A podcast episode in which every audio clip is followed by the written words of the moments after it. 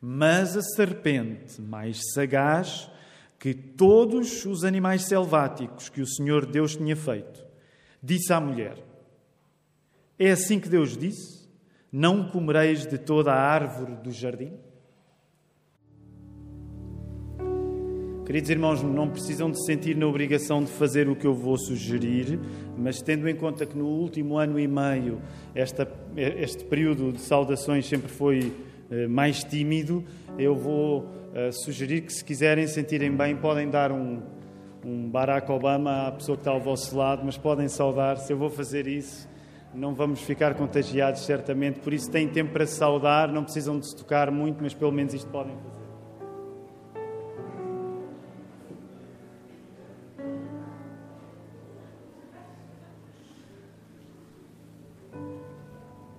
Podemos voltar a ficar sentados. Isto foi, hoje foi só um aperitivo daquilo que estamos a pedir a Deus. Embora a sofrer, suas bênçãos vamos colher e estamos sofrendo o coronavírus, mas estamos a pedir a Deus que leve para que em breve passemos então a poder saudar-nos uns aos outros até de uma maneira mais física. Temos saudades disso acontecer. A mensagem que vos quero pregar nesta manhã chama-se Nada vês sem Gênesis 3. Nada vês sem Gênesis 3. Começamos hoje esta nova série de mensagens. Ela chama-se uh, Olhos Abertos. Uh, durante algum tempo, o nosso plano é sem pressa, porque as últimas séries de mensagens foram mais breves mas sem pressa, nós estarmos no capítulo 3 do livro de Gênesis, onde basicamente se, se tratam todos os assuntos importantes acerca da existência. A verdade é essa. E se tu queres ter um começo sério de alguma coisa na tua vida, este é o lugar. Este é o lugar, Gênesis 3. Se tu gostavas que Deus fizesse alguma coisa nova na tua vida, eh, este é o lugar para tu começares. E por incrível que pareça, é o lugar onde Cristo já está, mesmo quando nós lemos Gênesis 13, e pode até parecer que não está, mas Cristo já aqui está. E por isso também é esse o nosso privilégio nesta hora, de voltarmos até a palavra, termos esta oração.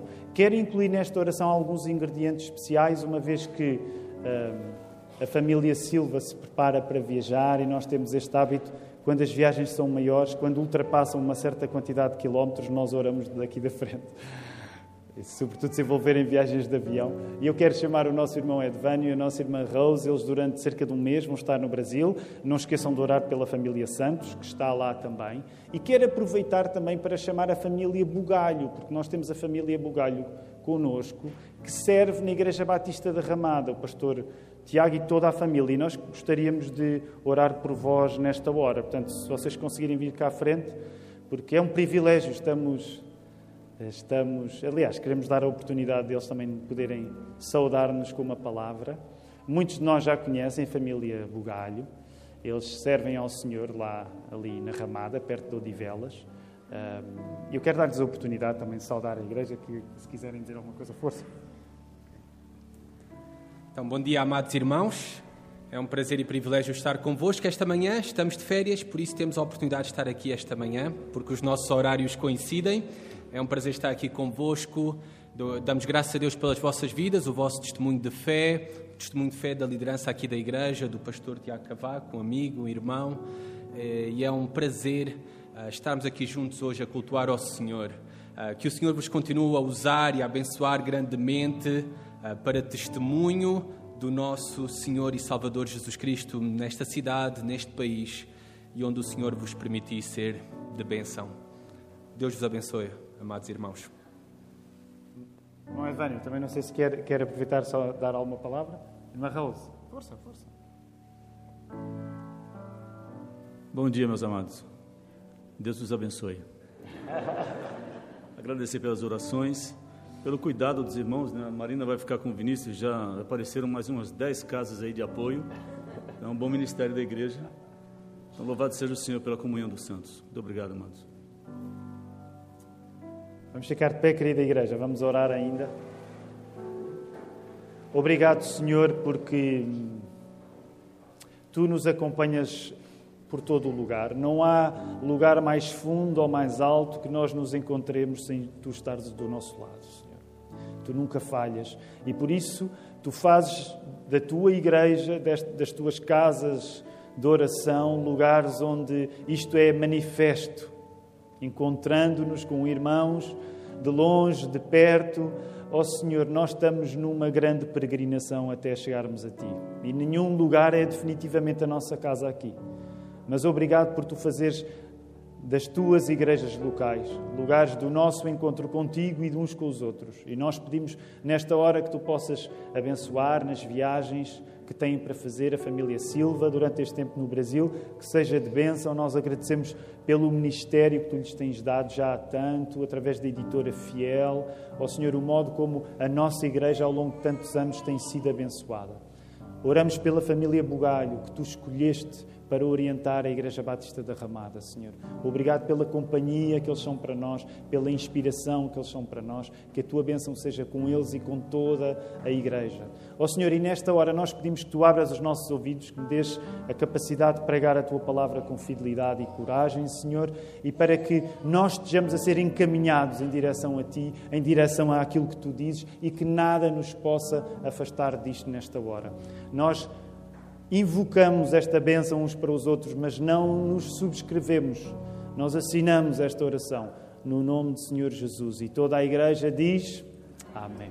Amém. Podemos ficar sentados, queridos irmãos.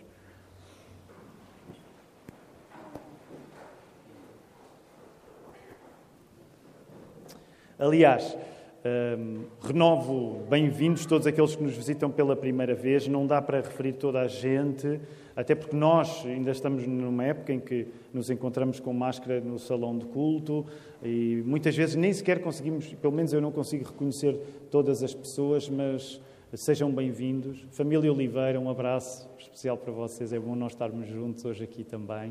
Uh, e a última vez que eu vou pedir para que isto aconteça, mas vou pedir já, que é para um, tratar já deste assunto. Como nós sabemos, Uh, o Luan e a Rebeca já regressaram há perto de duas semanas, mas no domingo passado, quando eles vieram, eles vieram ao primeiro serviço de culto, que é mais tímido a nível de assistência. Portanto, eu chamei-os cá à frente, apresentei-os, mas a verdade é que a maioria da igreja não conheceu a Rebeca, não é? Deus é fiel a todos e ao Luan em particular através da Rebeca. Daí que eu vou pedir ao Luan e à Rebeca para ficarem em pé. Aliás, venham cá à frente, este, este, este turno é mais, é mais participado. Até porque a família, as vossas famílias também podem depois querer ver-vos uh, aqui. Nós já orámos por eles, eu não vou orar, mas quero só dar a oportunidade. Luan e Rebeca, se quiserem dizer alguma coisa, força. Uh, bem, parecido como eu disse naquele turno, é, é só agradecer mesmo pela comunhão da igreja. O meu recebimento aqui pela Igreja da Lapa fez muita diferença em tudo, em, nas nossas decisões, é, no nosso relacionamento, a gente vê claramente a bênção de Deus através de vocês na nossa vida. E isso foi muito importante. E agora cá estamos juntos. E, então, obrigado e vamos caminhar juntos. Queres dizer alguma coisa, Rebeca? Muito bem. Nós já oramos por eles, podemos continuar a orar. Obrigado, obrigado. Então, no final, com os cuidados de higiene, tudo isso, mas aproveitem para saudar um, o Luan e a Rebeca. Um, e vamos agora até à palavra. Vamos até à palavra, queridos irmãos. Uma coisa boa de. Portanto, durante um ano e meio tivemos três turnos ao domingo de manhã, agora suprimimos o terceiro, temos só um. e sabem que no último turno, o que aconteceu durante um ano e meio com o terceiro, a tendência às vezes é esticar mais o terceiro turno. E eu não quero fazer isso, até porque alguns de vocês podem estar pela primeira vez neste último turno. E se calhar afeiçoaram-se à brevidade dos serviços de culto durante a quarentena, não é? Uma hora de culto, que maravilha, pensam vocês. Uh, e nós queremos manter mais ou menos isso. Vamos lá até à palavra Deus, uh, verso 3, no capítulo, verso 1, no capítulo 3. Há quem diga que Gênesis 3 é a parte da Bíblia que melhor resume a história de tudo. E quando falo de tudo, é de tudo mesmo quem tu és, quem os outros são, o que o mundo é, do que além do mundo há é também. E se todos temos a expectativa de que a nossa vida possa ser boa, não é? Ninguém aqui está interessado em não ter uma vida boa. Mas a verdade também é que nós sabemos que ter uma vida melhor acarreta reconhecer as coisas que na vida não são boas. Se alguém uh, está com a expectativa de que nunca vai viver uma coisa má, aliás, essa expectativa nem existe. Porque quando nós damos pela nossa própria capacidade de raciocinar, já nos aconteceram muitas coisas que, não foram, que nós não consideramos boas. Então, uma das coisas que eu quero aliciar também a vossa vontade nesta manhã é que se tu queres que a vida te corra o melhor possível, e não há nada de errado em querer que a vida te corra o melhor possível, tu precisas de reconhecer aquilo que na vida não é bom. E o Gênesis 3 é o lugar onde tu vais encontrar a melhor situação, onde tu vais poder parar para melhor compreender como é que tu podes ter uma vida boa reconhecendo que nem tudo na vida é bom. É impossível nós resumirmos tudo o que está em causa no terceiro capítulo do Gênesis, porque, eh, como acabei de dizer, está praticamente tudo em causa. uma das coisas que tem sido eh, interessante na nossa preparação para esta série de mensagens, eh, na equipa dos pastores, tem sido planear, até porque, como eh, é o regresso, não é? Ainda haverá, uma, ainda haverá algumas famílias a fazer férias, mas uma maioria da igreja já terá o seu, terminado o seu período de férias, então é época de retorno. De certa maneira, às vezes setembro representa mais o início do ano do que o próprio janeiro e nós queremos voltar com força, renovados pelo descanso que tivemos. E então os pastores, quando estavam a preparar e esta série de mensagens, eh, tentaram, eh, nós tentámos criar alguns esquemas, porque vamos para um livro da Bíblia, eh, é o primeiro, há tanta coisa que pode ser dita, e provavelmente o que vai acontecer é que eu e o Filipe, provavelmente junto comigo, nós andaremos mais verso a verso, e quando for a vez do pastor Marco uh, pregar, até porque ele é americano e os americanos são bons a, a cuidar. Uh, bem, é melhor não, não, fazer muitos comentários políticos, mas uh, o Marco vai arrumar a casa que eu e o Filipe desarrumar. Era isto que eu queria dizer. Então eu e o Filipe vamos andar assim de uma maneira mais latina. Sabem como nós latinos conversamos, para ali, para acolá, damos uma volta. E depois o Marco, quando chegar, vai de certa maneira sistematizar mais. Ainda assim, isto significa que aquilo que está em causa ao chegarmos ao capítulo 3 do Gênesis é muito, porque estes dois primeiros capítulos já disseram muito. Se nós tivéssemos de usar termos que servem para criar um sistema de compreensão resumido na Bíblia, podemos chamar-lhe um esquema eh, de teologia sistemática, o Gênesis 3 trata das coisas fundamentais acerca da existência. E essa coisa é a criação, é a queda que é aquilo que nós vamos assistir agora em Gênesis 3. Para as pessoas que crescem na igreja, a palavra queda tem uma ressonância que não é apenas uma queda física. Não é? Para quem cresce numa igreja, sabe que a palavra queda tem, tem também esse significado da entrada do mal dentro de nós, nos acontecimentos descritos em Gênesis 3 com Adão e Eva. E é isso que aqui está em causa em Gênesis 3, porque antes aconteceu a criação, depois há a queda. Já neste capítulo 3, nós vamos ter os sinais da restauração desculpem, da redenção e, por fim, a restauração de todas as coisas. Portanto, quando nós, por exemplo, estamos a estudar a Bíblia e queremos entender os arcos da Bíblia, o que é que é isto dos arcos da Bíblia? Os arcos da Bíblia é a relação que a Bíblia tem consigo própria, porque a Bíblia é uma biblioteca de livros, são 66 livros diferentes, com características distintas. Mas à medida que nós lemos esta biblioteca divina, nós apercebemos que os assuntos são comuns. E quando queremos resumir muito os assuntos que a Bíblia trata, nós falamos de criação, queda, redenção e restauração. Criação, queda, redenção e restauração. E dá para chegar, por causa disso, ao ponto de, lendo Gênesis 3, dizer que tu vais ler tudo aquilo que é essencial para ti, enquanto cristão, quando lês o Gênesis 3. A história do mundo começou bem, vai olhando aí para trás, para o capítulo 1 e para o capítulo 2, só para ires lembrando.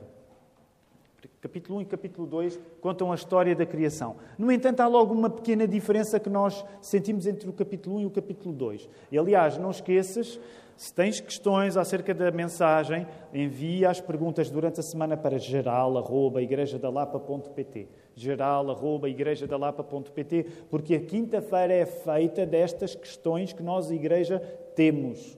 Porque gostamos de partilhar as nossas questões. Nós acreditamos na fé, mas sabemos que a dúvida e a questão também faz parte do nosso caminho de fé. Portanto, se tu tens perguntas, toma nota delas já. Não deixes para amanhã. Toma nota delas já. Nós não podemos assegurar que todas as perguntas serão respondidas, mas nós queremos trabalhar as nossas questões juntos, como povo de Deus. Portanto, à medida que vou pregando, se tens questões, coloca. Se tens o meu número de telefone, envia WhatsApp, mas comunica as tuas questões. Ora, deixa-me agora ser eu a colocar uma questão. Quando tu olhas para o Gênesis 1 e para o Gênesis 2, os dois capítulos, e não te esqueças que a Bíblia não foi escrita com esta divisão de capítulos, esta divisão de capítulos é muito posterior, mas nós organizamos assim a leitura. Quando olhas para o capítulo 1 e capítulo 2, os dois tratam da criação. No entanto, há aqui uma diferença.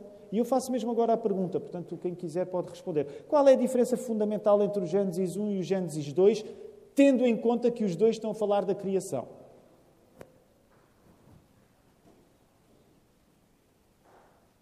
Não se acanhem. Qual é uma das diferenças fundamentais entre o Gênesis 1 e o Gênesis 2?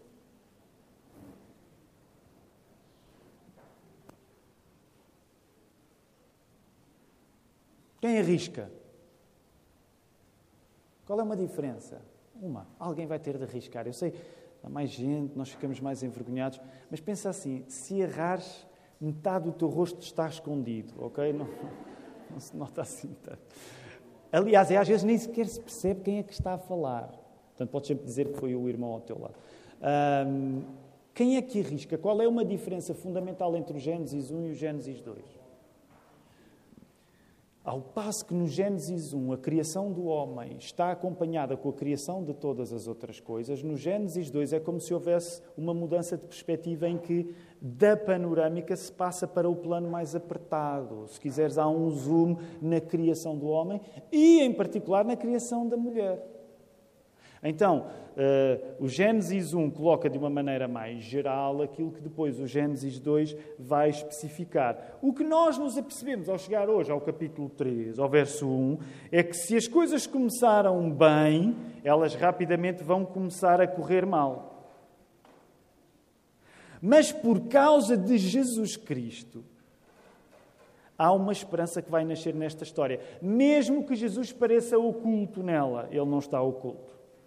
Logo, e tendo em conta a magnitude do nosso assunto hoje, eu desisti da ideia de fazer um sermão introdutório, porque essa foi uma possibilidade, fazer um sermão só para introduzir. Só que a questão, digam-me vocês como é que eu ia resumir Gênesis 1 e 2. Eu provavelmente ia criar uma série de mensagens só para resumir Gênesis 1 e 2. Não dá. Então, à falta de melhor solução, nós vamos fazer assim. Vamos já para a ação, vamos já para o verso 1 do capítulo 3 e já no meio da ação vamos estabelecendo as ligações com os acontecimentos que foram anteriores na criação e com os acontecimentos que são posteriores. Está bem? Por isso, uh, vai ser assim que nós vamos estudando. À medida que formos lendo o texto, vamos criando as ligações com as coisas que aconteceram antes. Olha por isso para o verso. Mas a serpente mais sagaz que todos os animais selváticos que o Senhor Deus tinha feito, disse à mulher: É assim que Deus disse: Não comereis de toda a árvore do jardim. Estamos a encontrar uma serpente, que é caracterizada como mais sagaz, a meter conversa com Eva, que é a primeira mulher. E pelo menos dois aspectos eu quero sublinhar no bicho da serpente hoje, que é a essência da serpente e a esperteza da serpente. E por causa disso, eh, não te apoquentes, Hoje não vamos dar tanto atenção às pessoas, aos seres humanos e, neste caso, a Eva, mas vamos dar mais atenção à serpente. E quero que tu penses, nesta hora que estamos na palavra de Deus, em termos primeiro da essência, da qualidade da serpente existir e ser, não é? e depois na sua esperteza em particular. Vamos então primeiro à questão da essência. Quando nós lemos o Gênesis, e particularmente os dois primeiros capítulos, que contam a história da criação, É importante tu compreenderes uma convicção fundamental da fé cristã. Que convicção é essa? O Criador cria criaturas. Uau!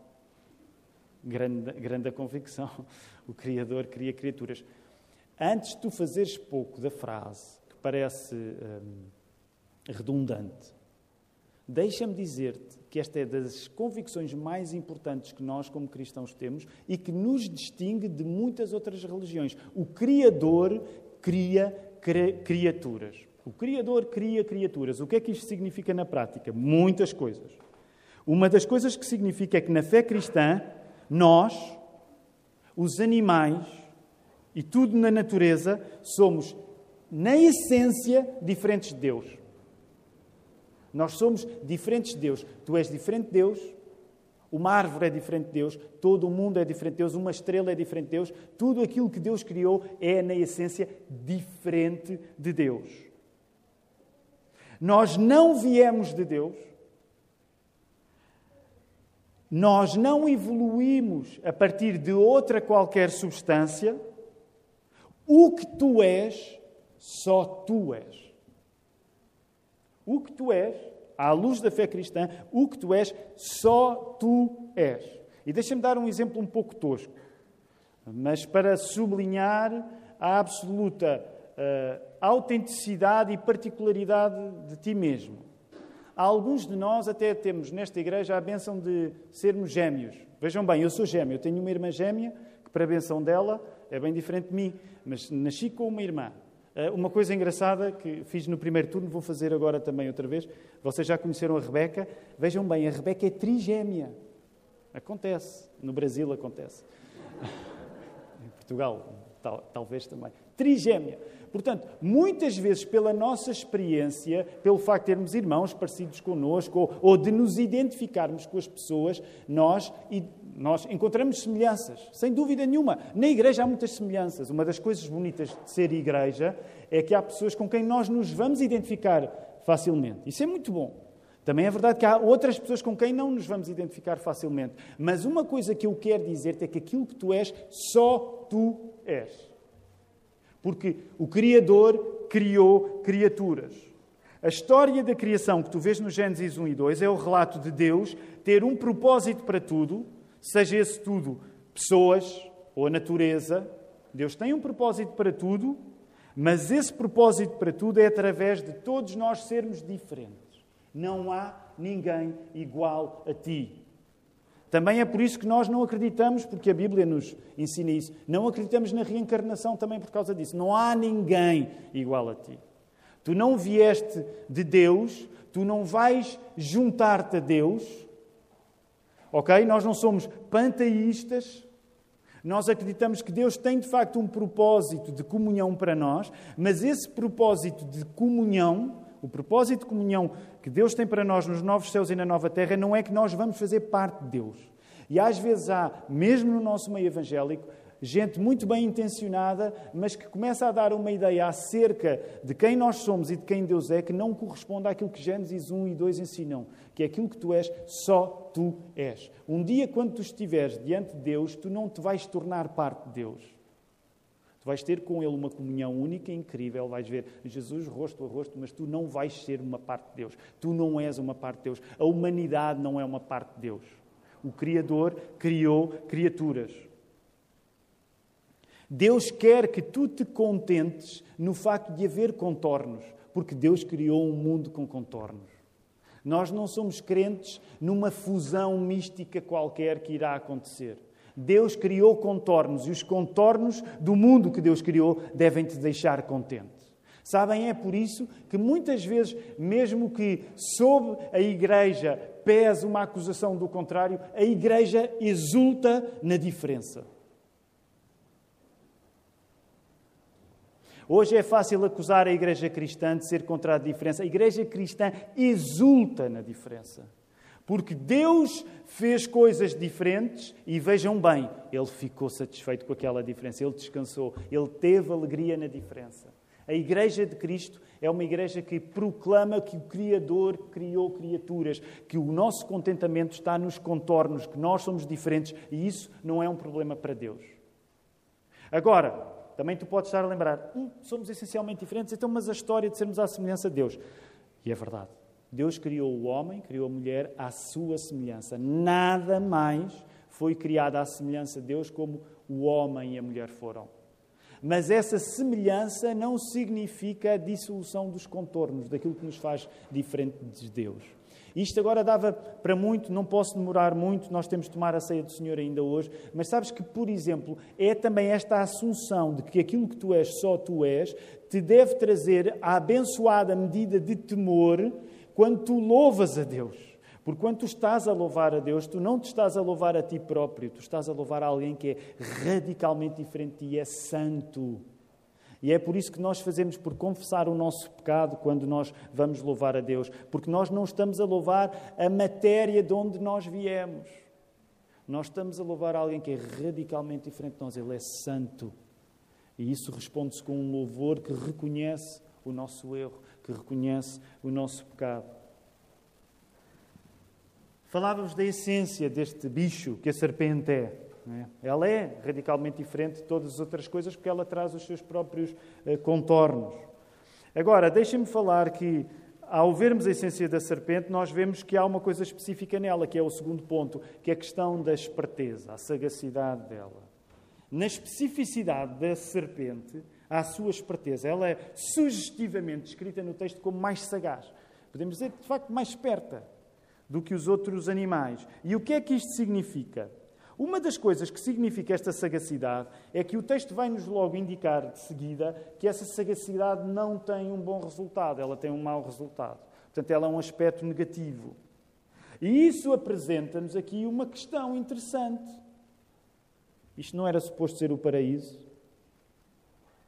Então, como é que entrou aqui alguém que não é bom? E sabem, esta é a questão última. Todos, todos nós fazemos esta questão, mesmo aqueles que somos cristãos e acreditam em Deus. Quando tu estás muito aflito, tu também fazes esta mesma pergunta que muitos céticos fazem, que muitos descrentes fazem, que muitos ateus fazem. Se Deus é bom, porque existe o mal? Quando tu estás num aperto, mesmo quando tu és cristão e confias em Deus, tu tens maneiras de fazer esta pergunta que é Senhor, se tu és bom, por que é que eu estou a viver isto? Uh, se nós quisermos usar o nome pomposo, a isto chama-se a teodiceia, que é o problema da existência do mal. E nós somos, já vi, vocês já viram como é que nós somos apresentados à questão da teodiceia? Não há nenhum verso na Bíblia a dizer, e eis que surgiu o problema da teodiceia. Porque a Bíblia não foi escrita desta maneira. E o que é que isto significa? Eu vou dizer-te uma coisa que não é fácil. Para mim, pelo menos, não é fácil, porque ela acarreta da nossa parte uma espécie de frustração prévia, que é quando tu lês a Bíblia, as Escrituras não mostram interesse em explicar a raiz do mal, mas em resolver o mal. Não há sagacidade que te vá valer quando tu acreditas em Cristo. Tu não vais ter na Bíblia uma explicação última, simples, acabada acerca do problema do mal. Porque quando tu lês esta biblioteca divina, tu percebes que a ênfase desta biblioteca divina que a Bíblia é, a ênfase não é explicar-te o problema do mal, é resolver o problema do mal. A tua fé cristã nunca terá como solucionar todas as perguntas acerca da existência do mal mas seguramente a tua fé cristã existe para resolver o problema do mal em ti.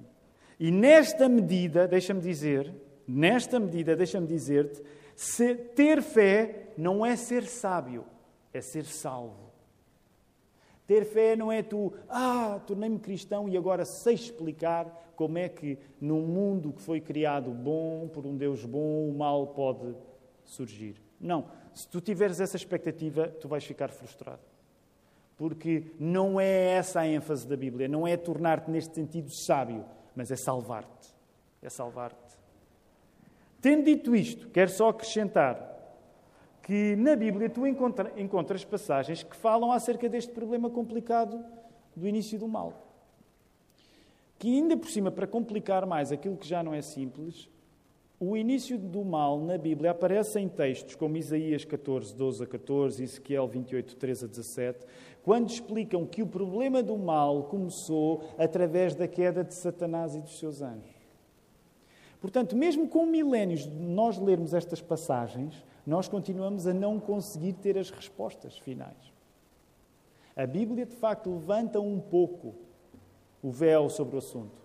Mas se a tua expectativa é teres o teu mal explicado, não vais conseguir. A expectativa de Deus para ti é teres o teu mal resolvido. E a astúcia de Satanás, na forma de serpente, é inseparável da pergunta que ela faz. Volta a olhar para a pergunta da serpente. E a resposta da mulher vamos deixar para, para a semana. Resposta de Eva.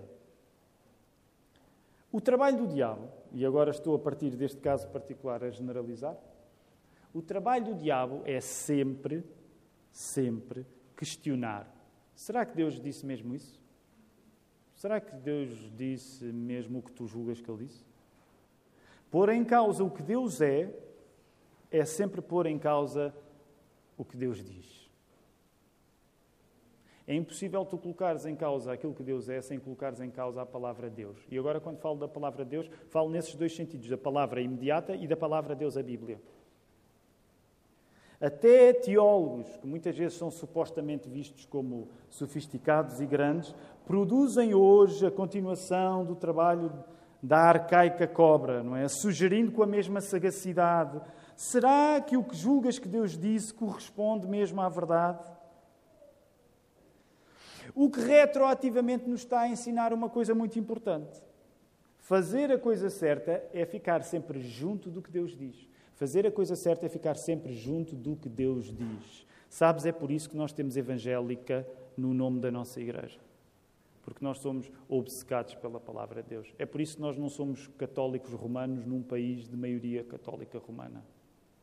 Porque nós somos obcecados com o facto de que aquilo que Deus é, vê-se naquilo que Deus diz. E todas as fugas de Deus começam, todas as fugas de Deus, todas as distâncias que as pessoas fazem para longe de Deus, começam inevitavelmente com algum tipo de dúvida em relação àquilo que Deus diz. Sabes, também é por isso que nós temos um tempo de escola dominical, é por isso que às quintas-feiras nós falamos sobre as nossas perguntas, porque quando tu lês a Bíblia, há muitas perguntas que vão ficar contigo. E nós não queremos fingir que as perguntas não existem ou que as dúvidas não surgem. Nós sabemos que isso faz parte de nós, até porque o texto nos mostra que isso é uma parte natural de nós. A dúvida, será que isto é mesmo assim? No entanto, uma das coisas que eu quero dizer com a palavra aberta é que tu sabrás aquilo que Deus é através daquilo que Deus diz. Lembra-te que o trabalho do diabo será sempre criar aí uma fissura. Logo quero terminar este sermão dizendo que tu não tens como tratar do teu mal sem confiar na palavra de Deus. Tu não tens como tratar daquilo que é mau na tua vida sem confiar naquilo que Deus diz. E sem confiar na Bíblia em particular. Qualquer correção séria é sempre um, uma manifestação de confiança. Quando nós queremos corrigir uma coisa, nós estamos sempre a manifestar confiança. Ou confiamos em nós, que vamos corrigir essa coisa, ou confiamos em alguém que nos vai ajudar a corrigir essa coisa, ou podemos até não confiar em nada nem ninguém. E aí a confiança não existe. Mas qualquer manifestação Qualquer manifestação de corrigir algo pressupõe sempre que tu confias em alguma coisa. O problema começa aqui em Gênesis 3, com alguém querendo ser sagaz, perguntando: será? E a solução virá com alguém sacrificando-se para afirmar: é. Topa o contraste, porque tu já estás a pensar no contraste do primeiro elemento, que é o da cobra. A cobra quer ser sagaz e pergunta: será? E há alguém, alguém prescindindo da sua verdadeira sabedoria, porque a sagacidade é um tipo de macaqueação da sabedoria.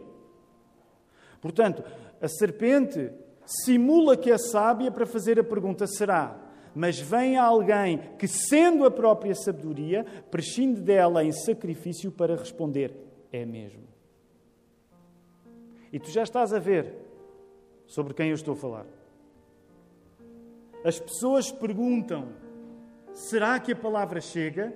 E a palavra faz-se pessoa para chegar a elas. Isto acontece contigo, acontece comigo, em muitos momentos da nossa vida, mesmo quando nós já queremos. Acontece certamente se tu ainda não creres e estás nesse caminho, que é, tu perguntas, será, será que isto chega? Será que a palavra chega? Será que a palavra feita carne, Cristo, chega? Nossa vida é feita de momentos em, será que isto só chega? Será que aquilo que Deus me disse chega? Será que Jesus, o Verbo Criador, feito pessoa como eu, será que chega? Infelizmente é normal, nós perguntamos: será que a palavra chega? Mas lembra-te, a palavra fez pessoa para chegar até ti. A palavra fez pessoa para chegar até ti. Eis nada mais, nada menos do que a história de tudo e tudo o que é preciso para se fazer história. É Cristo. E é por isso que eu quero convidar todos nesta hora a podermos louvar o que Cristo fez por nós, comendo o pão, bebendo do vinho, celebrando o facto deste Verbo que tudo criou, se ter feito pessoa, se ter habitado entre nós, ter morrido, mas ter ressuscitado. Estamos a falar da história de tudo: criação, queda, redenção, restauração. Vamos celebrar isto à mesa e eu quero convidar todas as pessoas que já foram batizadas, segundo o modelo bíblico e desceram às águas, vocês fazem parte desta refeição. Portanto, quando os diáconos estiverem a distribuir os elementos, façam sinal para poderem ser servidos.